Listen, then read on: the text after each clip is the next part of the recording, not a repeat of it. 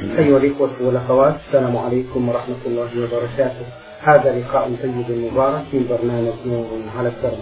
ضيف اللقاء هو سماحة الشيخ عبد العزيز بن عبد الله بن باز، المفتي العام للمملكة العربية السعودية ورئيس هيئة كبار العلماء. مع مطلع هذا اللقاء نرحب بسماحة الشيخ عبد العزيز. أهلا ومرحبا سماحة الشيخ، حياكم الله وبارك فيكم.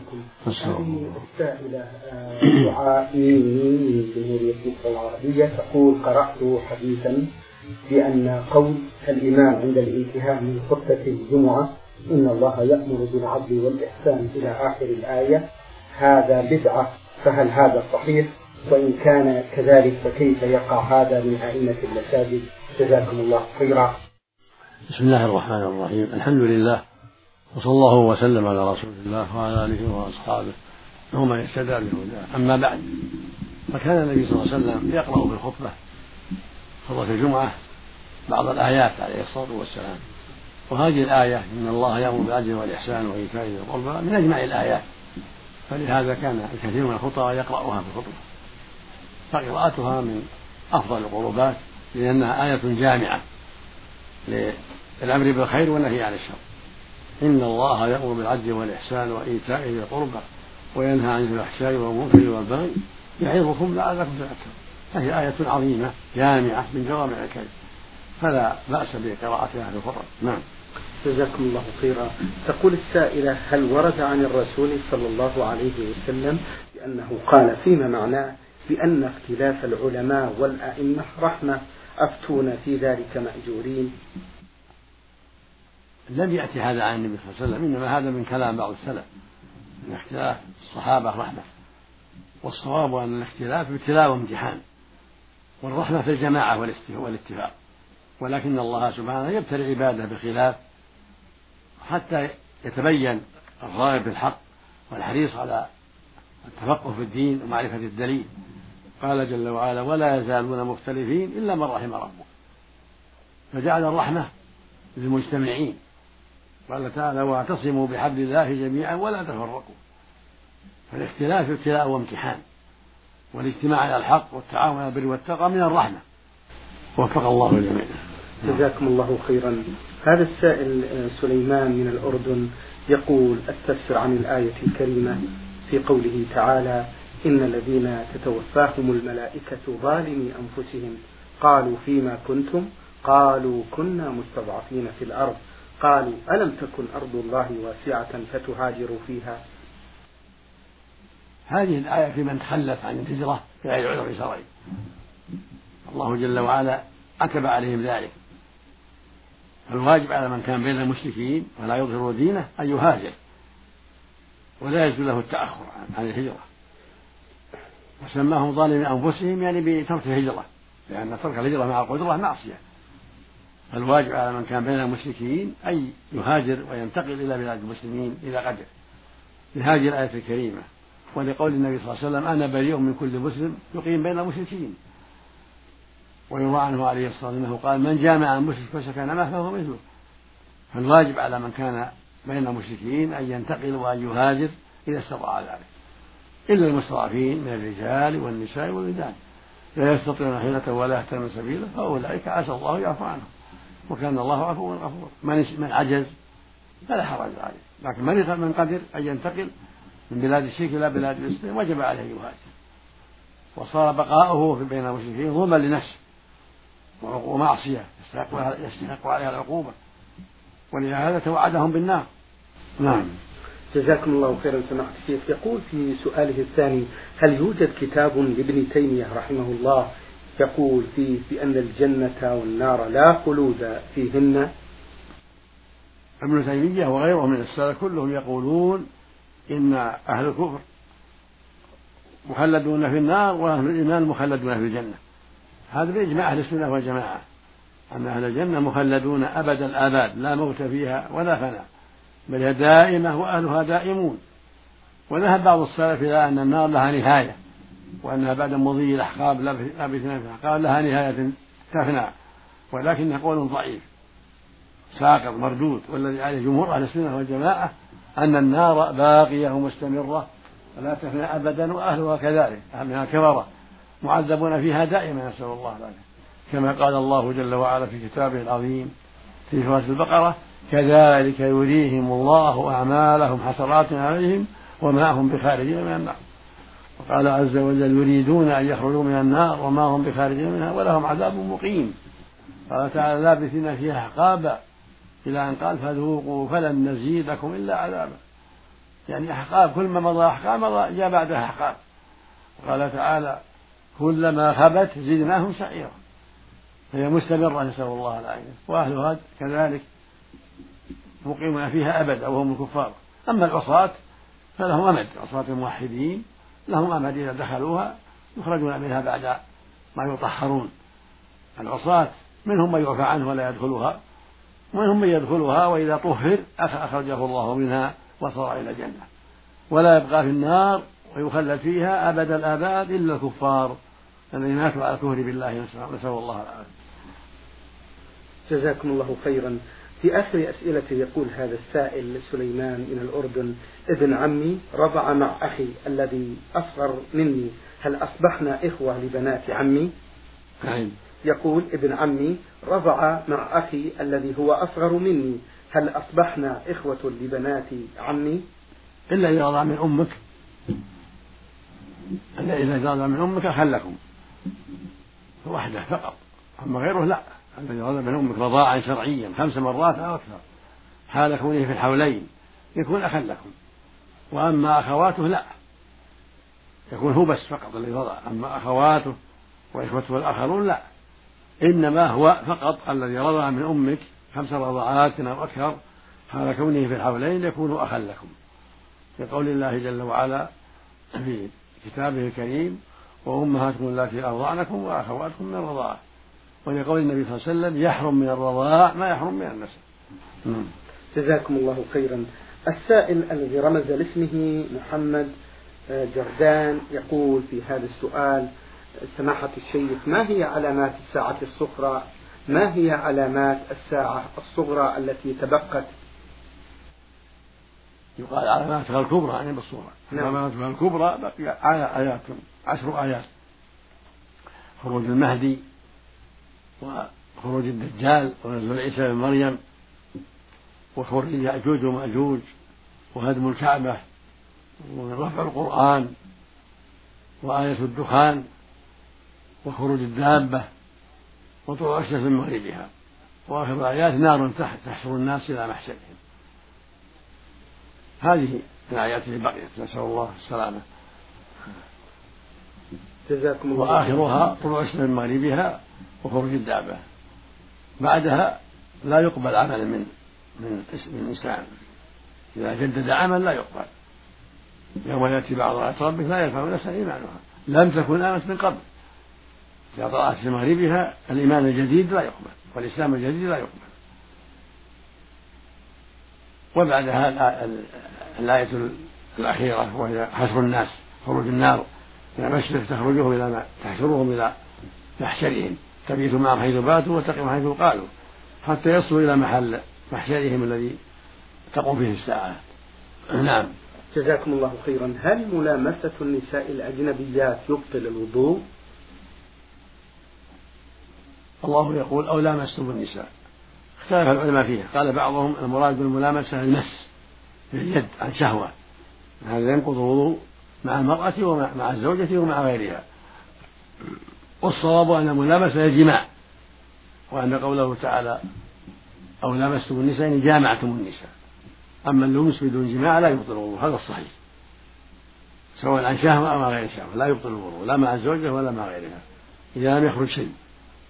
أما إذا خرج مذي أو مني بطل، لكن ما لم إذا لم يخرج شيء إنما هو مجرد مس ولو بشهوة، فالصحيح أنه لا ينقض الوضوء، لأنه ثبت عن النبي صلى الله عليه وسلم أنه كان ربما قبل بعض نسائه ثم صلى ولم يتوضأ، والتقبيل يكون عن شهوة وعن تلذذ،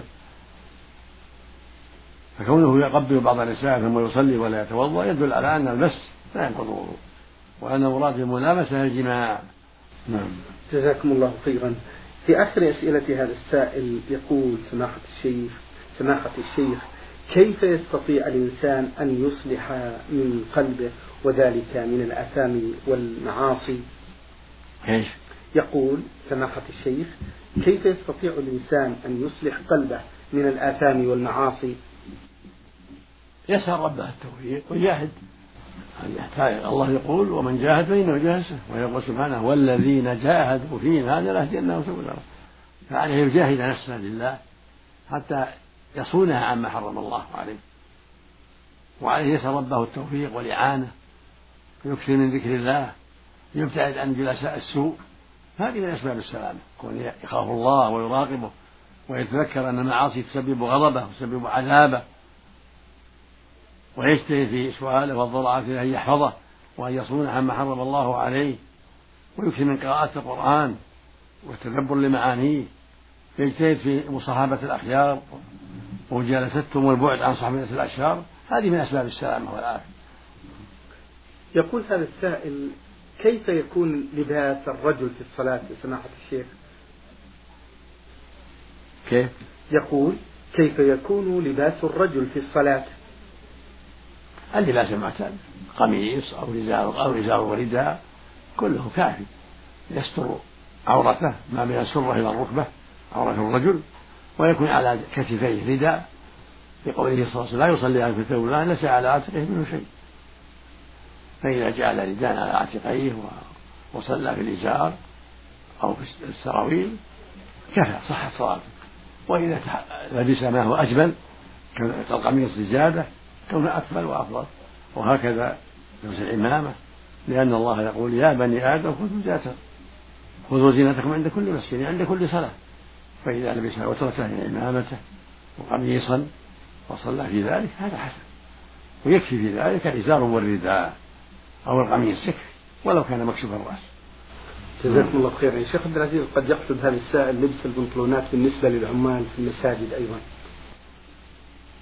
لا بد أن يكون لباس ساتر ما بين العورة ما بين سرة والركبة، والبنطلون إذا كان ما في تشبه الكفرة، إذا كان من لباس المسلمين وستر ما بين السرة والركبة أجزاء مع ستر المنكبين أو أحدهما بالرداء.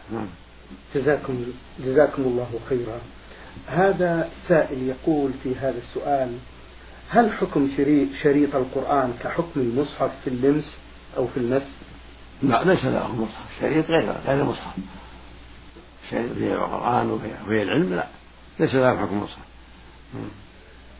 في آخر أسئلة هذا السائل يقول سماحة الشيخ كيف يكون للرجل المسؤولية تجاه أسرته بتعليم أولاده التعليم الإسلامية، وإذا كانت المرأة جاهلة بالدين هل يجوز لها أن هل يجوز له أن يضع اللوم عليها في التربية؟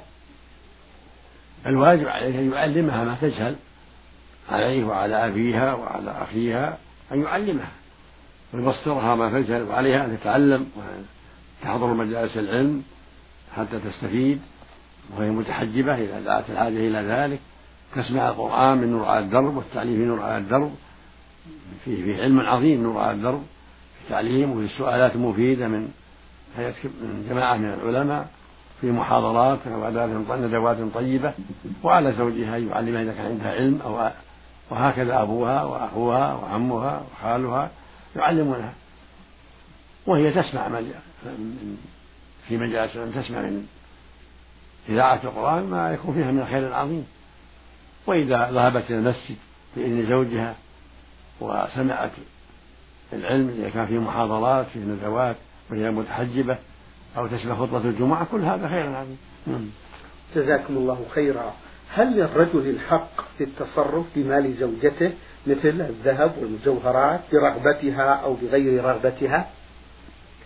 ليس له التصرف بمالها إلا بإذنها، ليس للزوج التصرف بمالها إلا بإذنها، لأنها رشيدة، فإذا كانت هي رشيدة وليها ليتصرف، أبوها أو وكيل أو وكيل أبيها. أما الزوج لا ليس يتصرف، مالها لها.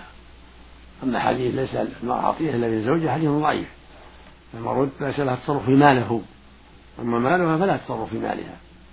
ولهذا لما كان النبي صلى الله عليه وسلم إذا فرغ من خطبة العيد أتى النساء ووعظهن وذكرهن وأمرهن بالصدقة، وكن يعطينا الصدقات ولم يأمرهن بمشاورة أزواجهن، يعني يأخذ منهن الصدقات وتقبلها بلال، فدل على أن لهن التصرف في أموالهن إذا كنا رشيدات، وليس له منعها من ذلك، وليس له التصرف بمالها بغير إذنها. وفي الصحيح أن ميمونة قالت يا رسول الله أشعرت أني اعتقت فلانة؟ قال أما إنك لو أعطيتها أخوالك لكان أعظما لأجلك. ولم يقل لها ليش صدقت إذا ما شورتيني، قال إني اعتقتها، فلم يقل ليش ما شورتيني، دل على التصرف في مالها، إلا أنه قال لو أنك وهبتها لأخوالك لكان أعظم لأجلك. جزاكم الله خيرا. هذا سائل للبرنامج يقول: عبد الله أحمد من اليمن: من المعتاد عندنا بأن الناس إذا حملوا الجنازة إلى المقبرة يقومون بذكر لا إله إلا الله مكررا وبالصوت الجماعي، وعندما يصلون إلى المقبرة يقرؤون سورة ياسين بصوت جماعي، وجهون حول هذا العمل من حيث الإجازة، جزاكم الله خيرا. رفعهم الصوت عند حملهم الجنازة بصوت الجماعة هذا بدعة ما لها أصل. المشروع عند حمل الجنازة سيتذكر هذا المصير، تذكر الآخرة والموت، يكون عنده تذكر خوف وحذر. أما وحدوه أو لا إله إلا الله لا يصوت هذا ما بدعة ما لها أصل. وهكذا قراءة ياسين عند قبر بدعة لا أصل لها، أنها تقرأ ياسين عند مي عند محتضر قبل أن يموت في بيته أو في أي مكان. أما أنها تقرأ في المقابر أو عند الدفن هذا بدعة لا أصل. يسأل عن الآية الكريمة: إنا أرسلنا عليهم صيحة واحدة فكانوا كهشيم المحتضر. هذا أصحاب ثمود عذبوا لما عصوا وخالفوا وعقروا الناقة، أرسل الله صيحة فكانوا كهشيم المحتضر، نعوذ بالله. هذا جزاؤهم في الدنيا غير جزاؤهم في الآخرة، وهو العذاب في الآخرة، نسأل الله العافية. نعم جزاكم الله خيرا. إذا احتلم شخص وأصبح جنبا ولم يستيقظ من النوم إلا وقد أوشكت الشمس على الطلوع، فهل يصلي وهو جنب لخوفه من ذهاب الوقت أم يغتسل ثم يؤدي الصلاة؟ إذا استيقظ الإنسان وهو جنب يبدأ بالغسل ولا يصلي وهو جنب، لقول النبي صلى الله عليه وسلم: من نام عن الصلاة أو نسيها فليصليها إذا ذكرها لا كفارة لها إلا ذلك، هذا وقتها، يغتسل ثم يصلي، وليس له الصلاة وهو على جنابه، سواء قام عند طلوع الشمس أو بعد طلوع الشمس أو بعد العصر أو نائم عن العصر، يغتسل ثم يصلي. نعم جزاكم الله خيرا. هذا سائل للبرنامج: السائلة ها ألف الرياض رمزت لاسمها بهذا الرمز تقول: ما هي الأعمال والأقوال التي تعين على تثبيت الإيمان واليقين، والتي تبعد القلب عن القسوة وعدم وعدم الطمأنينة والخشوع، حيث أنني في بعض الأحيان أحس بلين وخشوع في القلب وأحيانا أحس بعكس ذلك، وجهوني سماحة الشيخ. المشروع للمؤمن والمؤمنة عليه أكثر من ذكر الله وقراءة القرآن، سؤال الله التوفيق والهداية وصلاح القلب، هذه تعين على صلاح القلوب وعلى عمارتها بذكر الله وخشوعها وسلامتها من الوساوس، يعني أكثر من ذكر الله ومن قراءة القرآن بالتدبر وتذكر عظمة الله وأنه سبحانه يحب من عباده أن يسألوه وأن يذكروه وأن يخافوه ويرجوه.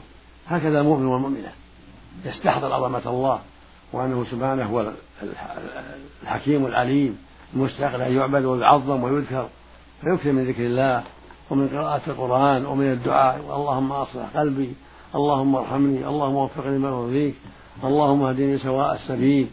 يجتهد في الدعاء مع ذكر الله، مع استحضار عظمة الله والخوف من الله عز وجل، وصحبة الأخيار يحرص عليه، صحبة الطيبين والطيبات، المرأة تحرص على صحبة الطيبات والرجل يحرص على صحبة الطيبين الذين يعينونه على الخير.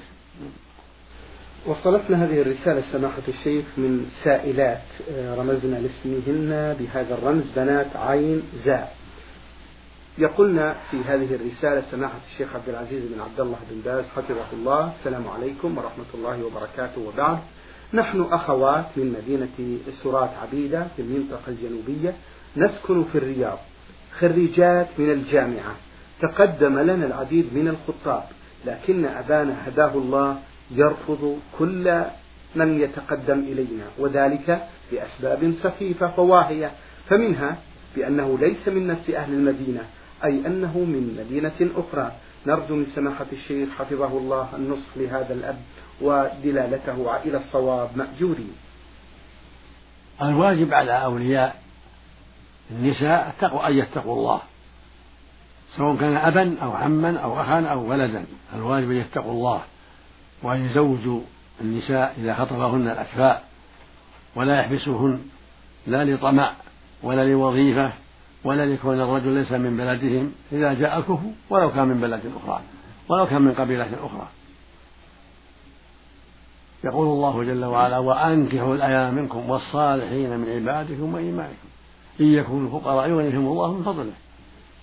ويقول النبي صلى الله عليه وسلم: إذا خطب إليكم من ترضون دينه وخلقه فزوجوه، إلا تفعلوا تكون فتنة في الأرض وفساد كبير. ما قال بشرعكم من الجماعة أو من الحمولة، لا، مو بلزم، ولو من قبيلة أخرى ولو من قبيلة أخرى، المهم أن يكون صالحا طيبا. فالواجب على أولياء النساء أن يتقوا الله وأن يسارعوا في تزويج مولياتهم من بنات أو أخوات أو بنات أخ أو غير ذلك، وأن يحذروا حبسهن وعضلهن لطمع في رواتبهن أو لأسباب أخرى. الواجب الحرص على تزويجهن بالرجل الطيب والحذر من عضلهن وظلمهن. جزاكم الله خيرا.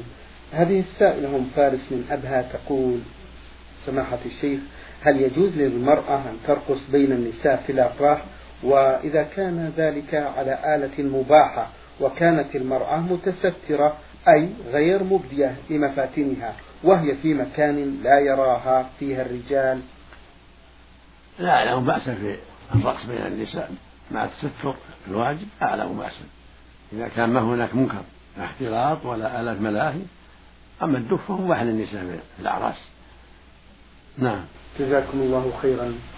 السائلة الأخت معوض القحطاني تقول: سماحة الشيخ، أنا امرأة أرملة وعندي سبعة من الأيتام وأعيش في بيت متواضع ولي دخل أقتات منه أنا وأولادي، وقد حصلت على عشرة آلاف ريال زكاة من أهل الخير، وقد احتفظت بها للزمن أي لمستقبل أطفالي، وكانت مدة هذا الاحتفاظ بهذه الفلوس ما يقارب من سنتين، فهل تجب فيها زكاة مع أننا فقراء؟ نعم، تجب فيها الزكاة في كل ألف خمسة وعشرون ربع العشر، سواء لك أو للأولاد أو لكما جميعا، هكذا أوجب الله. قال تعالى: وأقيموا الصلاة وآتوا الزكاة، وأموال الأيتام تؤدى زكاتها، يعني ولي اليتيم أن يؤدي الزكاة عن يتيمه. نعم، جزاكم الله خيرا. السائل الذي رمز لاسمه بعين عين من جمهورية مصر العربية له مجموعة من الأسئلة، يقول في هذا السؤال: هل منع زوجتي عن زيارة بيت والدها يعتبر قطع لصلة الرحم؟ نعم. يقول: هل منع زوجتي عن زيارة بيت والدها يعتبر قطع لصلة الرحم؟ منعها لا يجوز، لابد من تنظيم زيارة لا تضرك ولا يحصل بها قطيعة. الواجب تمكينها من زيارة أبيها وإخوتها لصلة الرحم، إلا إذا كانت الزيارة ترتب عليها فساد، إذا كان في بيت أبيها شر أو أبوها ليس بطيب زيارتها تضرها أو يدعوها إلى منكر فلا بأس أن تمنعها. أما إذا كان أبوها طيبا وسليما ولا يترتب على زيارتها ما يضرك ولا يضرها فلا بأس، فلا تمنعها، لأن منعها من قطيعة الرحم ومن العقوق، فلا ينبغي منك منعها. والمرأة عليها أن تصل أرحامها، وعليك أنت أن تمكنها من ذلك، فبقاؤها لديك وخدمتها لك حسب العرف، والعرف المسلمين أن المرأة تزور أباها وتزور أمها وتزور قريبها، فليس لك أن تمنعها إلا إذا كانت الزيارة فيها شر تضرها في دينها وتضرك، فلا بأس أن تمنع. إذا كان أبوها فاسقا يضرها تضرها زيارته أو تضرك زيارته أو أخوها أو عمها، إذا كان به الزيارة شر عليك أو شر عليها لا بأس أن تمنع. هل هناك صلاة قبل الإسلام، وما هي سماحة الشيخ؟ لا أعرف عن جاهلية شيء من صلاتهم، الأنبياء لهم صلاة جاءوا بالصلاة صلاة جاء بها الأنبياء، لكن كون الجاهلية يصلون صلاة لا أعرف شيء عن صلاتهم. أما الأنبياء جاءوا بالصلاة بالصلوات، جاء بها إبراهيم وجاء بها إسماعيل وجاء بها من الأنبياء. نعم. في يوم الجمعة يقول قبل صعود الخطيب للمنبر: صليت ركعتين وقمت بمسك المصحف الشريف وقلت بحق هذا القرآن لا أشرب السجاير والدخان أبدا طول. يقول في يوم الجمعة قبل صعود الخطيب للمنبر: صليت ركعتين وقمت بمسك المصحف الشريف وقلت بحق هذا القرآن لا أشرب السجاير والدخان مرة مرة ثانية طول عمري، فإذا شربت مثل الشيشة هل أكون قد وقعت في اليمين وهل علي كفارة؟ لا يجوز لك أن تحلف بحق القرآن، حق القرآن تعظيمه وتعظيمه هنا مالك، لكن تقول بالله أو بكلام الله، تحلف بالله أو بكلامه وصفاته لا بأس. أما بحق القرآن، حق القرآن أن تعظمه وأن تعمل به، وهذا من عملك، عملك مخلوق، فلا تقسم بالمخلوقات، لكن تقسم بنفس القرآن، بالله، بكلام الله، بعلم الله، بعزة الله، تقسم بالله وبصفاته لا بأس. وعليك أن تجتنب الدخان وسائر المحرمات، عليك أن تحذر الدخان والشيشة والخمر وجميع المخدرات المسلمة وإن لم تحلف وإن لم تقسم، يجب عليك أن تجتنبها وتحذرها لأنها منكرة ومحرمة، فالواجب عليك الحذر منها وتركها مطلقا ولو لم تحلف. جزاكم الله خيرا. السائل حسن إسماعيل من اليمن يقول: إذا مات الرجل وأوصى قبل موته أن يذبح رأسا من الغنم أو أكثر أثناء الدفن وتقسم على الحاضرين، فهل أكلها جائز؟ هذه بدعة لا تنفذ، لا تنفذ، هذه وصية بدعة ليس لهم تنفيذها. نعم. شكر الله لكم سماحة الشيخ وبارك الله فيكم وفي علمكم ونفع بكم المسلمين. أيها الإخوة المستمعون الكرام، أجاب عن أسئلتكم سماحة الشيخ عبد العزيز بن عبد الله بن باز المفتي العام للمملكة العربية السعودية ورئيس هيئة كبار العلماء. شكر الله لسماحته على ما بين لنا في هذا اللقاء، ونسأل الله عز وجل أن ينفع بعلمه الإسلام والمسلمين. في الختام تقبلوا تحيات زميلي مهندس الصوت فهد العثمان، والسلام عليكم ورحمة الله وبركاته.